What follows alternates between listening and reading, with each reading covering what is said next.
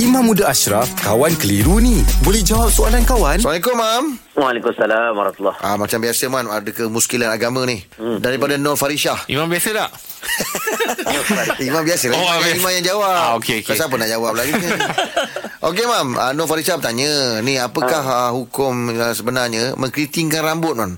Ada setengah pendapat kata, ah, jika berbuat demikian adalah berdosa jika memakai tudung di kepala. Ah, apa jawapannya, Mam? Sebenarnya tidak ada masalah untuk perempuan mengkeritingkan rambut. Dia tidak termasuk dalam uh, la tabdila li khalqillah. Dia tidak termasuk dalam larangan Tuhan yang mengatakan tak boleh uh, ubah ciptaan. Kan ada larangan kan Tuhan untuk kita ni ubah diri kita ini mm-hmm. uh, daripada bentuk asal kepada bentuk yang lain.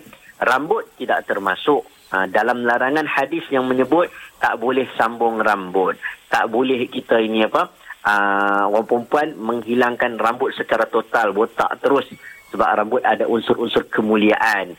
Tetapi dalam bab kerinting, dalam bab rebonding, hukumnya harus asalkan tidak bertujuan untuk maksiat. Hmm. Ha, maknanya kalau suami kata I nak tengok you kerinting pula lah Contohlah Abang Rahim kan ha, hmm. Satu nak kerinting Satu nak rebonding ha, Dua-dua Tak ada masalah hukumnya harus Oh, dahsyat, Mam. Eh? Sambil-sambil tu, eh. Katalah mam isteri kita tiba-tiba dia kata dia nak buat rambut bros. Kita alamak.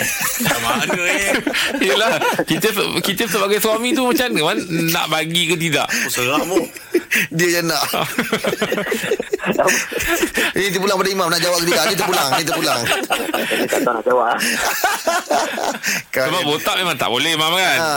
Ha. Bros Kemuliaan. Bros masih ada, Perempuan lah. masih ada rambut. Yelah Tapi bros Pelik dah sikit Okey lah mam Okey lah mam Terima kasih mam eh Masih mam Okey, okey, baik, baik. Tak apa-apa Atau nak jawab juga Tak ada eh Okey, okey. Alhamdulillah. Selesai satu kekeliruan. Anda pun mesti ada soalan kan? Hantarkan sebarang persoalan dan kekeliruan anda ke Sina.my sekarang.